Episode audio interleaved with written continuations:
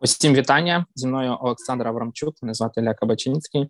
Е, сьогоднішній наш випуск ми присвячуємо темі номер один, яка е, напевно найбільше про неї говорять. Це Придністров'я, і Олександр розкаже і пояснить взагалі, де воно взялося, як воно виникло. Тому що ладно, що Бог знає з тої історії Білорусі, хтось може і знає. А от де з'явилося і як, і коли з'явилося Придністров'я, ось це дійсно щось нове. Тому давай напевно починати Олександр. Давай дійсно проблема Придністров'я. Вона насправді не така вже і древня, її початки пов'язані безпосередньо з історією Молдови, очевидно. Е, і е, у 1918 році можна виділити такий перший початковий етап всієї цієї історії. Румунія користується з краху Російської імперії, яка тоді розпадається, і займає більшу частину е, регіону, який називається Бесарабія. Можливо, більшості українців він може може бути бути знайомим. Це історичний регіон між І навіть був такий ресторан. Ну на честь на честь регіону.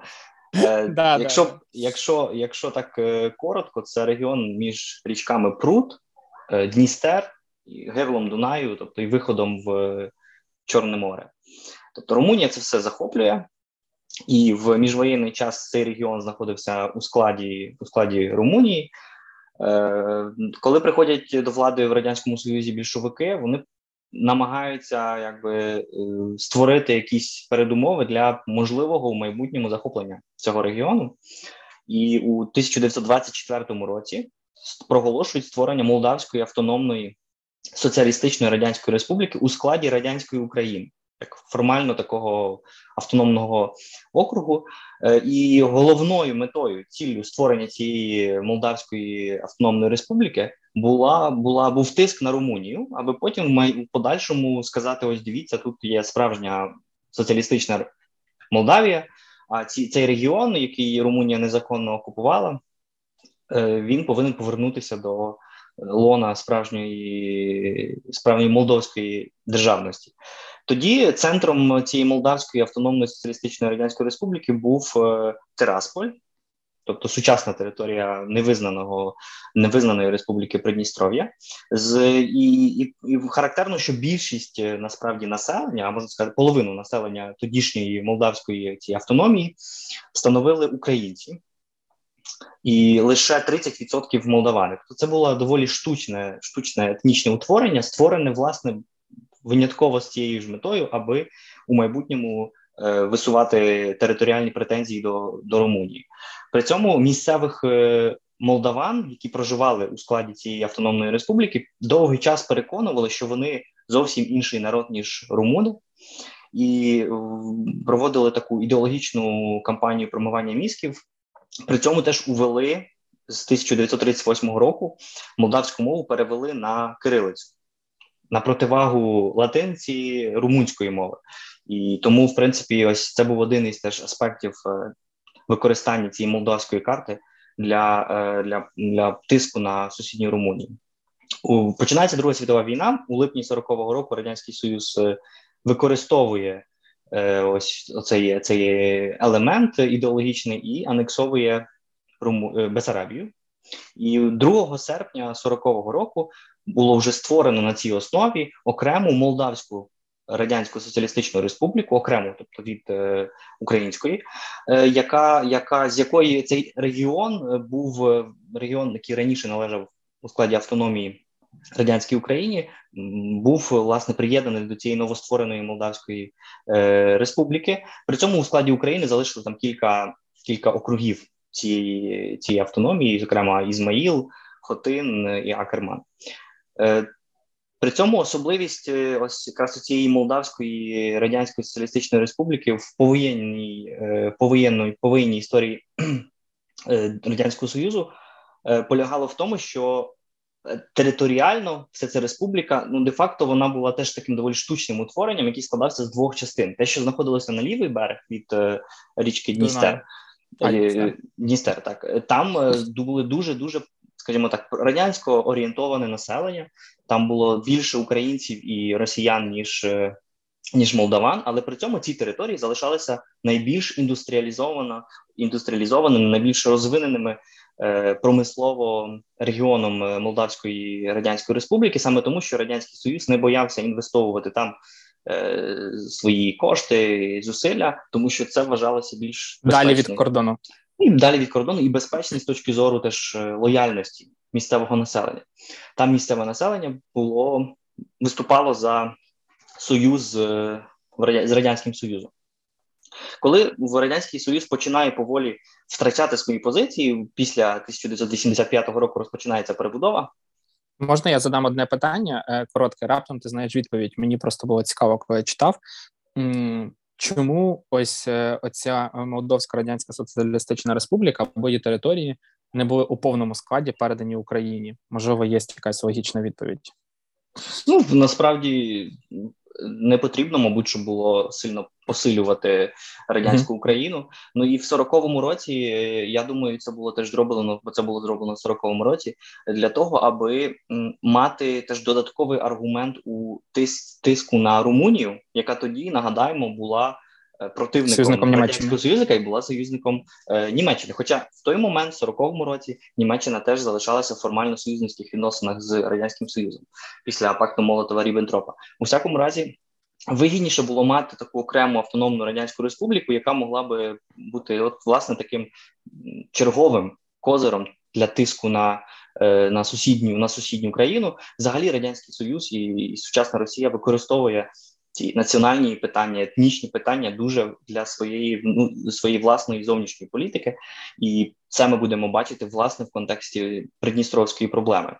Е, тим часом перебудова в радянському союзі це кінець 80-х, у середовищі е, молдавських комуністів починається конфлікт, і бачимо дві.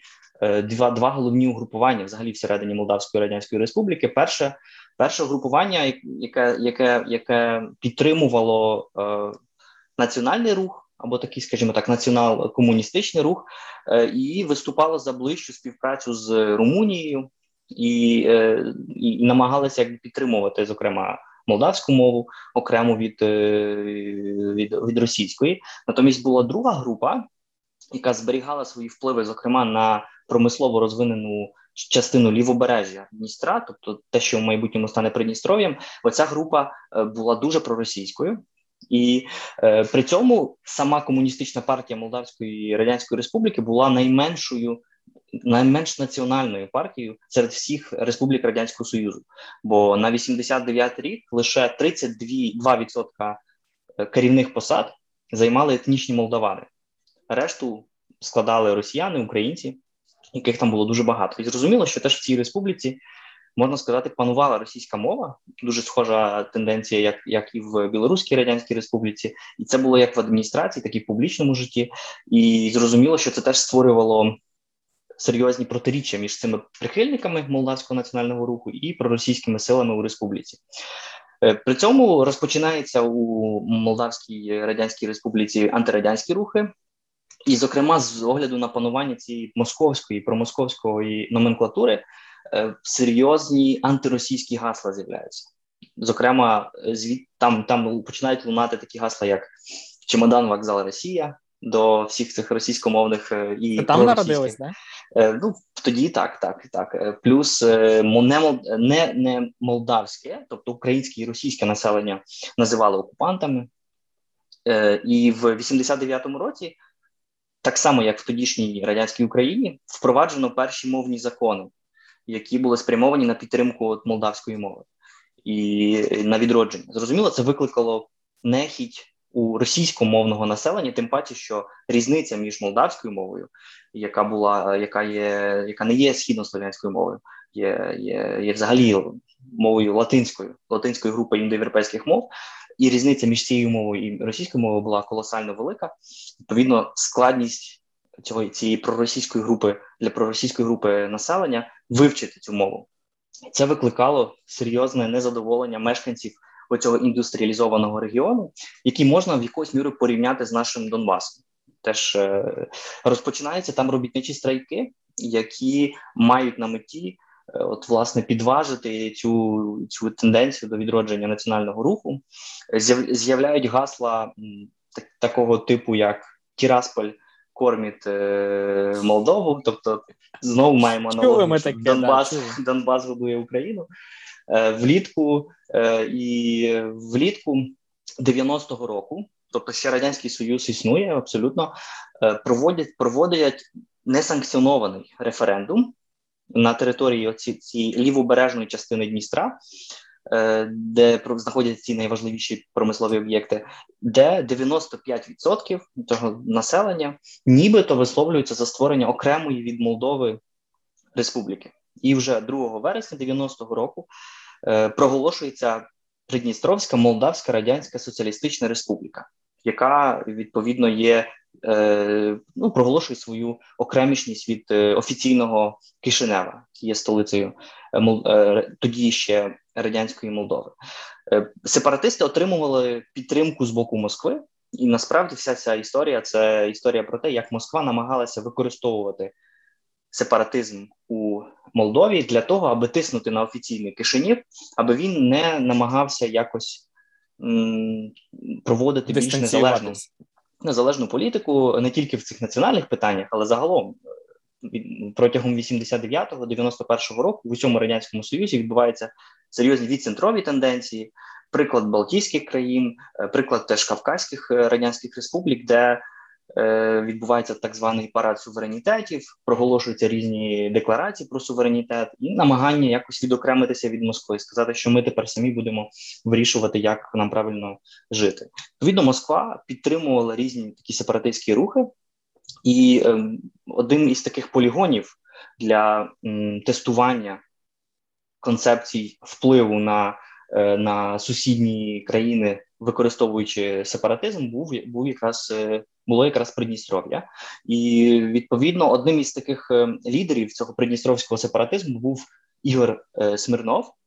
Причому його біографія досконало ілюструє природу цього сепаратистського руху, тому що він сам був вихідцем з далекого сходу радянського союзу. Він не був молдаванином, він був росіянином.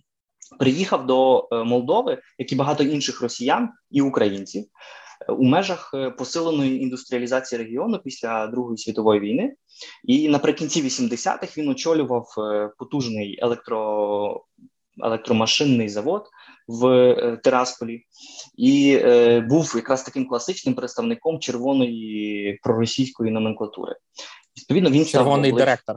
Червоний директор, так, Як так, Кучма. який. Ну, тільки от Кучма був за Україну, Україну а Смирнов був за за Москву. Росії.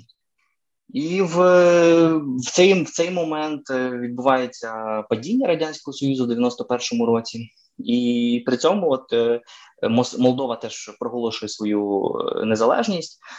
В той момент в самому Придністров'ї зберігаються впливи цієї еліти на чолі з Ігорем Ігорем Смирновим. І лише в 92-му році Молдавія намагається взяти під контроль цей регіон зброєю розпочинається п'ятимісячна війна, і, і яка завершується перемогою сепаратистів. Не в останню чергу, тому що в у війну на боці сепаратистів вступила вступила 14-та армія Росії Російської Федерації на чолі з генералом Олександром Лебедем. І в липні 92-го році року у Москві Росія і Молдова підписують е, мирну угоду, яка завершує е, цю війну. Війна не була такою кровопролитною, вона не вона мала обмежений характер. Е, загинуло тисячу там, людей. Я десь Тисячу чув. людей, так. Хоча теж треба сказати, це все-таки в масштабах регіону доволі доволі може вважатися багато. Е, Нагадаємо, може, що в Молдові зараз, наприклад, в Молдові проживає 2,5 мільйони, а в Придністрові це 500 500 тисяч е, населення. Але в результаті цих перемовин і тиску і впливу Москви Молдова втрачає одну восьму своєї території. Здавалось би, не так вже і багато, але з однією шостою частиною населення, і що не менш важливо, однією третьою всієї промислової потужності. Тому для Молдови, з точки зору Молдови, це велика велика втрата. Да, я хотів тут е, спитати тебе, чи ти е, читав, знав. Я просто не знайшов такої інформації. А Молдову у цій війні хтось підтримував? І це перше питання. Тобто, там не знаю, може був молдовський ленд-ліз 91-го року, умовно кажучи. Е, І друге питання: е, ну якби на якій е, яку основу для введення цієї 14-ї армії для себе от вирішила Росія? Ну, типу, от як вони придумали Е, це було знову ж таки це ущемлення російської мови. Це їхня головна тема. Можливо, ти знаєш. І третє, от що я сам собі подумав, це вже такий якийсь типу висновок. Розвалився союз. Росії треба будувати свою країну, а замість цього вони створюють е, непризнану республіку в Молдові і лізуть в чужий регіон. Ну це якісь просто імперські регіон, е, ці замашки, які напевно ти вже нічим не випалиш. Просто я я вже не знаю, що робити. У них же ж там теж не солодке життя було в той час. Ну, давай давай по черзі.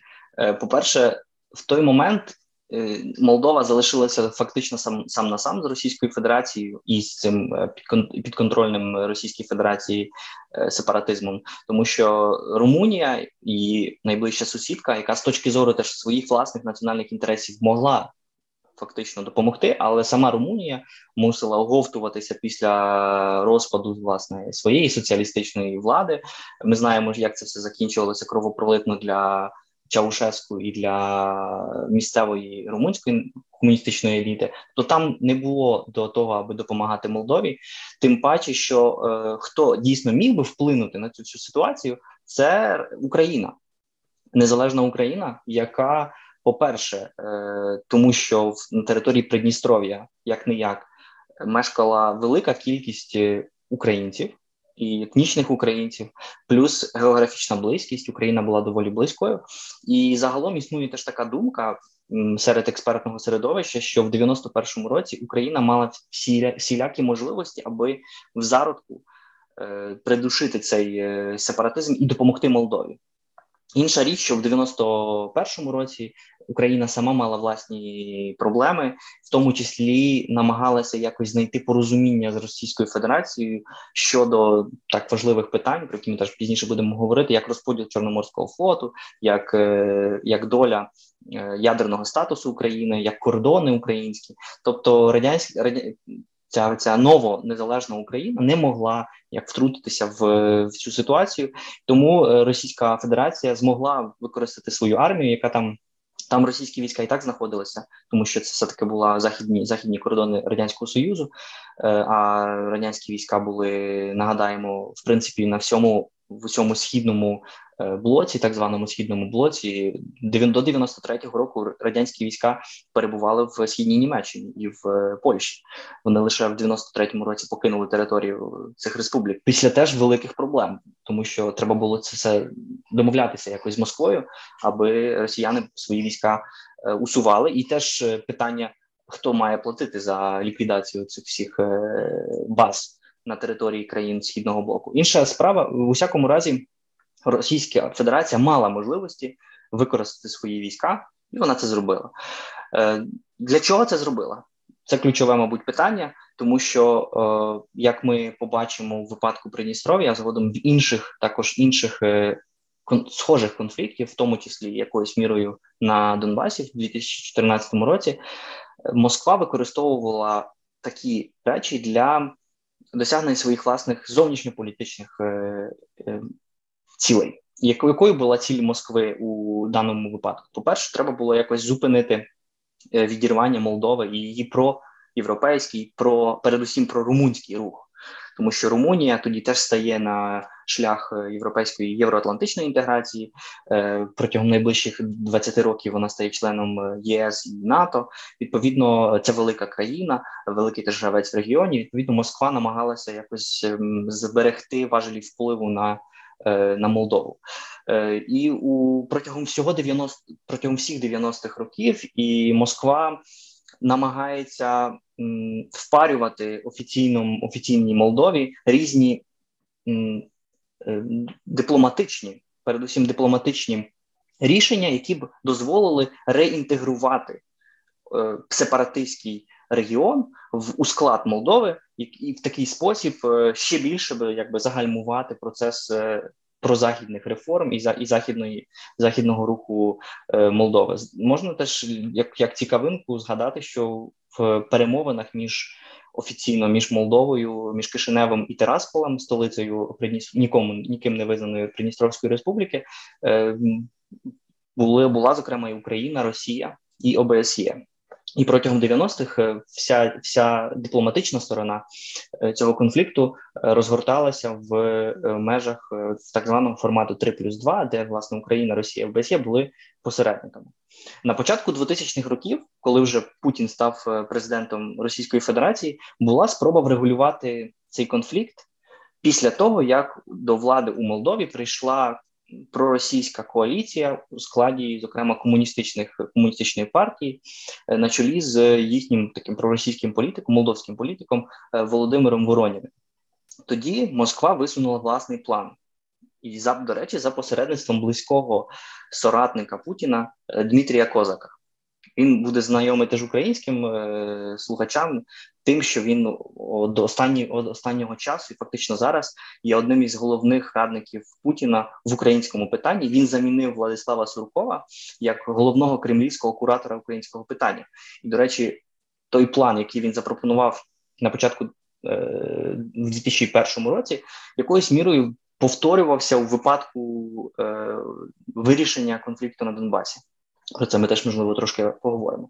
Що ж запропонував е, так званий меморандум Дмитра Козака? Е, по-перше, треба було зробити з Молдови Федерацію. Тобто Придністров'я і Гагаузія отримали там свій особливий статус, абсолютно те ж саме, що Москва вимагала у випадку е, інтеграції Донбасу в склад України. При цьому обидва органи мали б власні окремі конституцію, бюджет і окрему податкову систему. Е, додатково е, меморандум Козака передбачав е, офіційну двомовність молдавська і російська мова, плюс обидві республіки, тобто Придністров'я і Гагаузія, мали би право вето, які б дозволяли б блокувати якісь стратегічні для них питання. Ну, наприклад, ближчу інтеграцію з європейським союзом, е, і при цьому Молдова мала погоджуватися на те, що на території Придністров'я будуть зберігатись, е, будуть стаціонувати російські війська на територію 20, на, на час е, на період 20 років у 2003 році. До 2003 року цей план розглядається. Воронін нагадаю, цей проросійський політик Молдови намагався його е, підтримати в регуль... і, і прийняти. Натомість починається внутрішнє незадоволення, тому що молдавське суспільство, е, зокрема, це більш національно орієнтоване, не хоче йти на пропонований Кремлем е, план, тому що це де-факто означатиме ну тотальне загальмування як яких яких-небудь прозахідних прозахідних рухів для для країни. І відповідно у 2003 році Воронін був змушений відмовитися від цього плану. І що призвело до подальшого погіршення відносин між е, між Молдов між Молдовою і е, сепаратистами в Придністров'ї. А водноті, що цікаво, деякі навіть експерти про це говорять. Е, це теж було неприємним для самого Путіна, неприємним кроком, тому що Путін відтоді вважав, що е, від якби неуспіх цього плану Козака. Е, зумовлювався позицією Сполучених Штатів і і тоді вже Європейського союзу, які намагались тиснути на офіційну Молдову, аби та не приймала не приймала ці ці, ці рішення. Справді, після е, 2003 року значення Європейського союзу і США у цій у, у цьому урегулюванні цього питання росло, і на зміну е, формату е, 3 плюс 2 е, прийшов формат 5 плюс 2, де ЄС і США виступали теж спостерігачами. Це було в 2005 році, е, і паралельно, до речі, з Е, зі змінами у політиці українській після помаранчевої революції е, Україна перестала бути нейтральною в цьому питанні, тому що в часи кучми Україна була нейтральною. Натомість, після 2005 року загострила свою риторику щодо Придністров'я стаючи на бік е, офіційно молдовської позиції, і, е, зокрема, у випадку теж певних економічних е, санкцій використовувала тиск на Придністров'я, яке є безпосередньо межує з території сучасної України, і розпочала навіть блокаду блокаду сепаратистів. Е, потім були ще різні спроби врегулювання цього конфлікту, зокрема через за участі Ангели Меркель, яка намагалася грати роль миротворця з боку, як як, як, як німецький політик. Е, це все, звісно, їй не вдавалося, е, і не вдавалося їй тому, е, що їй не вдалася насправді вся ця спроба врегулювання Донбасу, справи питання Донбасу, теж за участю тієї самої Ангели Меркель і всього цього нормандського так званого нормандського формату. Не вдалося, тому що головною ціллю Росії у підтримуванні сепаратистських рухів було те, щоб була така позиція, аби е, інтегрувати контроль підконтрольний собі регіон у даному випадку Придністров'я в незалежну Молдову, як е, такий собі троянський кінь, який зможе гальмувати будь-які спроби реформ чи е, зміни геополітичного курсу. Е, якщо може так ще одну річ скажемо, як, яка річ від як, як що відрізня, відрізняє, наприклад, ситуацію України і Донбасу від ситуації Молдови і Придністров'я? Молдова значно більше залежить від е, Придністров'я, ніж Україна від Донбасу. Тому що енергетично ці дві території дуже дуже між собою пов'язані, і при цьому Росія, як ми знаємо, не визнала офіційно не визнала незалежності Придністров'я, тобто енергетичні питання вона врегульовувала, вирішувала з, з Кишиневим, і всі контракти на поставку енергосіїв е, теж підписувалися з Молдовою. Відповідно, якщо би, наприклад, зараз і це, і дійсно є так, якби Росія, коли Росія хоче шантажувати Молдову відключенням, наприклад, газу, вона б відключала цей газ не тільки Кишиневу, але й Тирасполь що теж якби не є для з точки зору теж придністровських сепаратистів е, добрим рішенням. І тому навіть зараз е, відбувалася серія зустрічей між е, між, між керівництвом Молдови Майєю Санду і керівництвом сепаратистів. Вони намагалися навіть знайти якісь спільні спільні спільну точку зору, бо в інтересах Молдови з огляду на її маленьку армію і, взагалі, доволі, скажімо так, залежну позицію від е, від Москви, е, лежить мирна мирне врегулювання цієї цієї проблеми. Ну, Москва, звісно, це все використовує і е, під, під, підсилюючи теж тиск тим самим на. Україну, яка мусить рахуватися з можливим втручанням придністровських сепаратистів і військ, які там знаходяться у війну з Україною. Я ще хотів сказати, що не знаю, чи спитати, чому Молдова, як ціла країна, ніби як е, програла війну. Може, ти якось досліджував це питання. В них не було не було ким воювати. Ну, війну мається на увазі тоді в 92-му році. Я цього достатньо не досліджував, але мені здається, так навіть логічно подумати, доволі складно було би маленькій, невеликій радянській республіці е, воювати з 14 російською армією, і просто зовсім інший, е, інша вагова категорія російської російської військової присутності там е, була. І тому зараз теж складно Молдові будь-що протистояти, якби створити якісь серйозні військові Е, військові засоби, аби розв'язати питання придністровського сепаратизму військовим шляхом. Тому ми бачимо зараз ці заяви Молдав, Молдови, що Молдові, Молдова не, не має військових сил, аби, е, аби це питання вирішувати збройно. Я не бачив прям точних цифр е, війська Молдови по війні, коли вона йшла. Але от більш сучасна інформація, що на 2000-ні роки це було близько 10 тисяч війська, а зараз його взагалі навіть зменшило десь до 6 тисяч. Ну, типу, 6 тисяч війська це ну дивись, військовий бюджет Молдови е, становить приблизно 300-400 мільярдів е, мільйонів е, доларів. Це приблизно стільки, скільки Росія витрачає там в день або в кілька за кілька днів в Україні. Да, тобто це абсолютно абсолютно е, малі цифри. Ну враховуючи, що це ну це це країна, яка розміром з менше ніж Київ. Да, І по населенню ну, в два рази менше, ніж Київ. Да. Ні, ну по, по, по території то більше, ніж Київ, але я кажу, власне, по населенню. Якщо там 2,5 мільйони мешканців, ну то зрозуміло, що це зовсім інші інші можливості. Для них залишається давай, тільки давай дипломатія. Для порівняння просто що скажемо, що на даний момент в Придністров'ї свідчення суперрізні, е, що там військовий контингент від 3 до 8 тисяч людей військових, тобто по суті, як у Молдови, але е, скептики говорять, що все-таки військових там десь близько півтори-дві тисячі людей, а інші це люди, які допомагають в організації всього цього якогось е, військового процесу. Тобто Молдова, вона ну правда не військова країна. Ну я читав, що вони взагалі зараз оголосили нейтралітет, е, тому що ну їм немає як і чим воювати. У них здається шість літаків всього. Ні, наскільки я знаю, у них взагалі літаків немає. Військових, я маю на увазі військових. Військових. Натомість е, Придністров'я, ну це теж невелика насправді територія, і вона значно менша в демографічному, в військовому сенсі, ніж е, там Донецька, так звана Донецька Народна mm-hmm. Республіка чи Луганська Народна Республіка. Тобто сепаратисти Донбасу мають значно значно більші військові сили, і теж мобілізаційний потенціал, ніж 500 тисячна сепаратистська республіка Придністров'я. Давай, може, так, що з тобою просто поділишся думками. Е, є зараз інформація про те, що один з планів Путіна це все-таки повний сухопутний кордон не тільки до Криму, а власне до Придністров'я. Тому що там е, інформація на момент, коли ми з тобою записуємо цей ролик, про те, що Придністров'я ледь не збирається там м- зараз виходити з гасами про те, що нас стріляє, вбиває Україна, нас притісняють русський язик, нас треба врятувати, і е, є знову ж таки думки, що от е, треба пройти Миколаїв. І далі після Миколаєва йдуть до Придністров'я по по, е, по наземній території, висадка десанту під Одесою, і з Придністров'я підуть також війська е, на на територію України.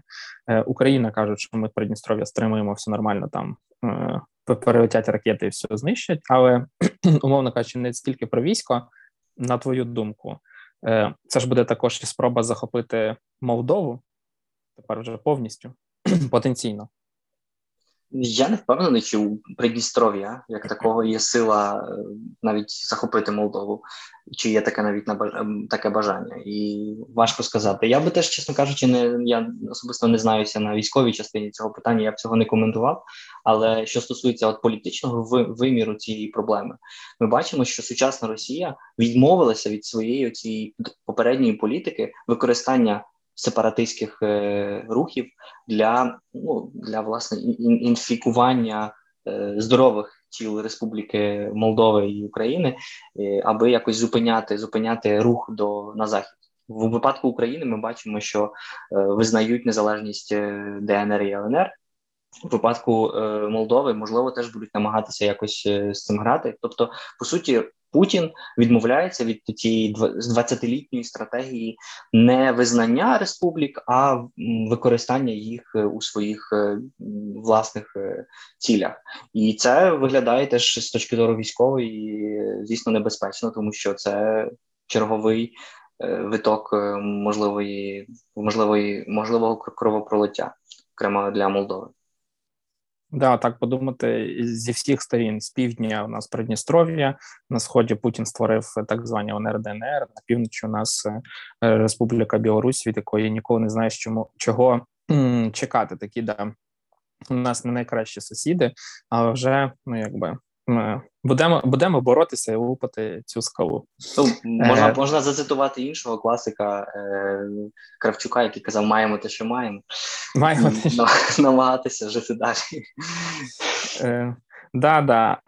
Це супер е, проговорили історію е, Придністров'я, і у наступному випуску е, будемо з тобою говорити про те, як ще одне Придністров'я хотіло зробити в Криму ще в 90-х роках. Я думаю, що дуже багато людей, в тому числі я, цього не знали і пропустили цю ситуацію, яка відбувалася в 90-х роках в Криму. Це такий великий тизер наступного випуску.